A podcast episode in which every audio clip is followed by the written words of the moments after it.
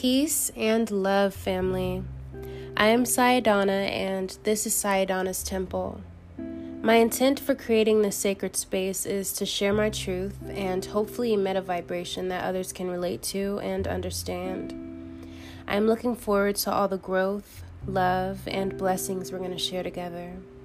Hoping that you leave this space with more light in your heart and peace in your mind.